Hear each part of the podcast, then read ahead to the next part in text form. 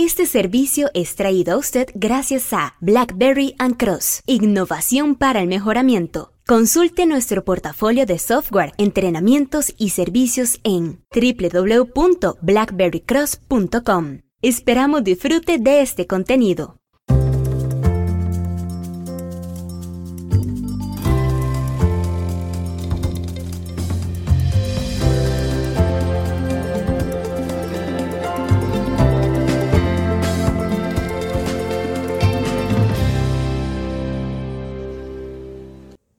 Mi proceso varía muchísimo, entonces por eso no puedo hacer un MSI, un análisis del sistema de medición. Eso me decía un colega hace algunos meses y quizás no es el único o la única persona que piensa de esta forma, pero eso está mal, es un error y en el fondo refleja que no entendemos muy bien qué es un análisis del sistema de medición cuando pensamos que por el hecho de que un proceso varíe mucho, no se puede evaluar el sistema que lo mide. Hola, ¿qué tal? Omar Mora desde Blackberry Cross en San José, Costa Rica. Un gusto saludarle. Gracias por unirse a estas sesiones de podcast que traemos para usted y que usted puede encontrar disponibles en nuestros canales de SoundCloud, en el canal curado de Spotify y, claro, en nuestro blog i4is.blackberrycross.com.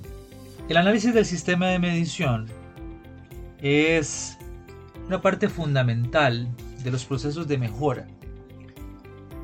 Porque lo que usted debería saber sobre el análisis del sistema de medición es que es cuando vigilamos a los que vigilan. ¿Recuerda aquella frase de ¿y quién vigila a los vigilantes?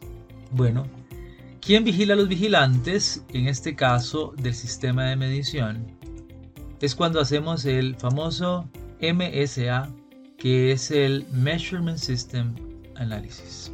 Pero algunos colegas nos dicen, vea, es que mi proceso es em, sumamente variable y por lo tanto no puede ser evaluado el sistema de medición. Esto es incorrecto porque justo lo que pretende un análisis del sistema de medición es poder asegurar que independientemente del nivel de variabilidad que exhiba un proceso, llámese este proceso un diámetro, una longitud, un peso, un espesor, olor, un poquito más difícil, color, no tan difícil como el olor, eh, texturas, eh, rugosidades, la variable que estemos midiendo, proceso que estemos midiendo, Independientemente de cuán variable sea, el sistema de medición que mide esa variabilidad debe ser capaz de dar una medición exacta y precisa.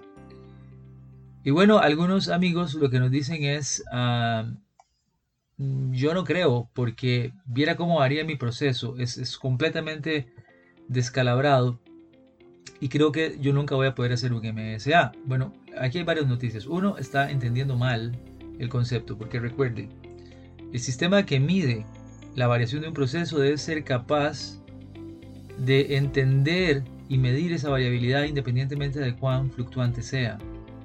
Segundo, no será en el fondo que usted no puede medir la variabilidad del proceso porque no logra diferenciarla de la variación del proceso de la variación del sistema que mide.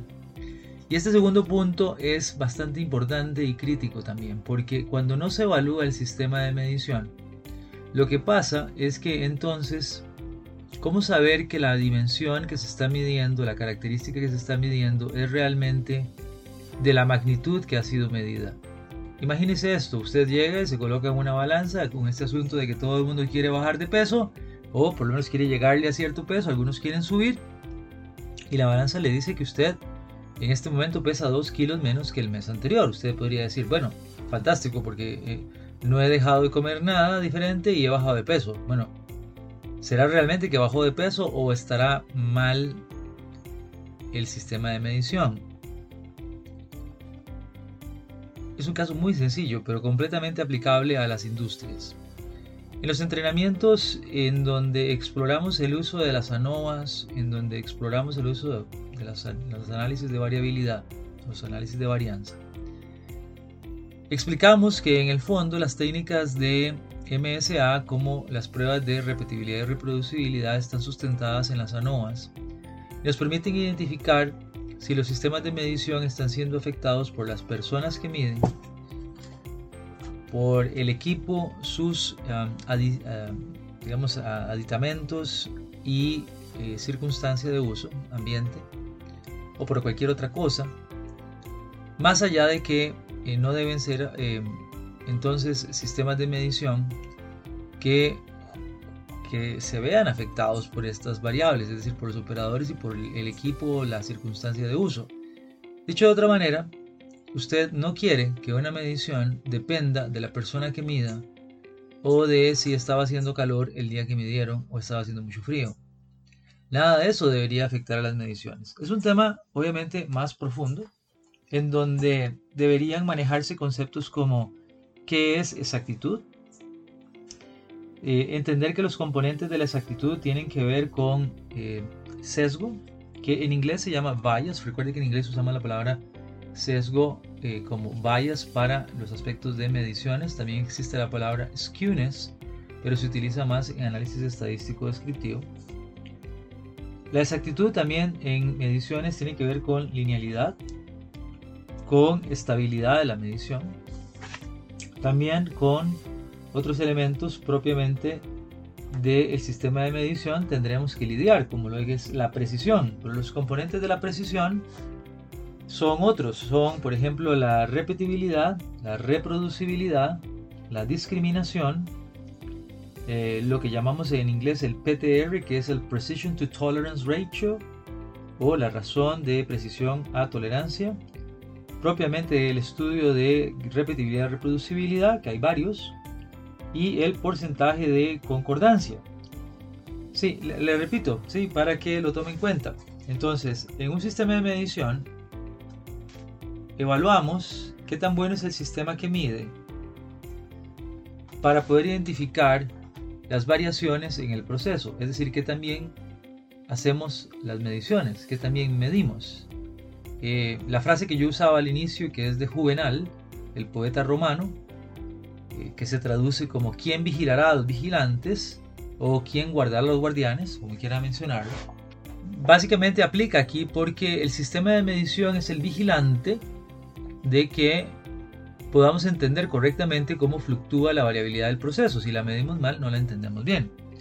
Y repasando entonces debemos entender esto en términos de lo que siempre debe evaluar la variabilidad, que es exactitud y precisión. Pero en términos de mediciones, entonces repase conmigo, la exactitud se divide en sesgo, linealidad y estabilidad, mientras que la precisión se establece en algunos componentes como repetibilidad y reproducibilidad, discriminación, PTR y propiamente de ahí se derivan estudios como los Gay-Sharon-R y los porcentajes o proporciones de concordancia. Para más información sobre esto, le invitamos a que visite nuestro blog i4is.blackberrycross.com. Nos puede escribir a soporte.blackberrycross.com hay entrenamiento como el módulo 4 de nuestro programa integral de formación en estadística industrial que le permite llevar sesiones en donde nos dedicamos más a estos temas y que sin duda alguna le ayudarán a poder hacer un mejor, una mejor evaluación de su sistema de medición, tema crítico para los sistemas de manufactura. Omar Mora se despide de ustedes deseándoles un excelente día y recordándoles por favor visite www.blackberrycross.com. Muchas gracias y hasta la próxima.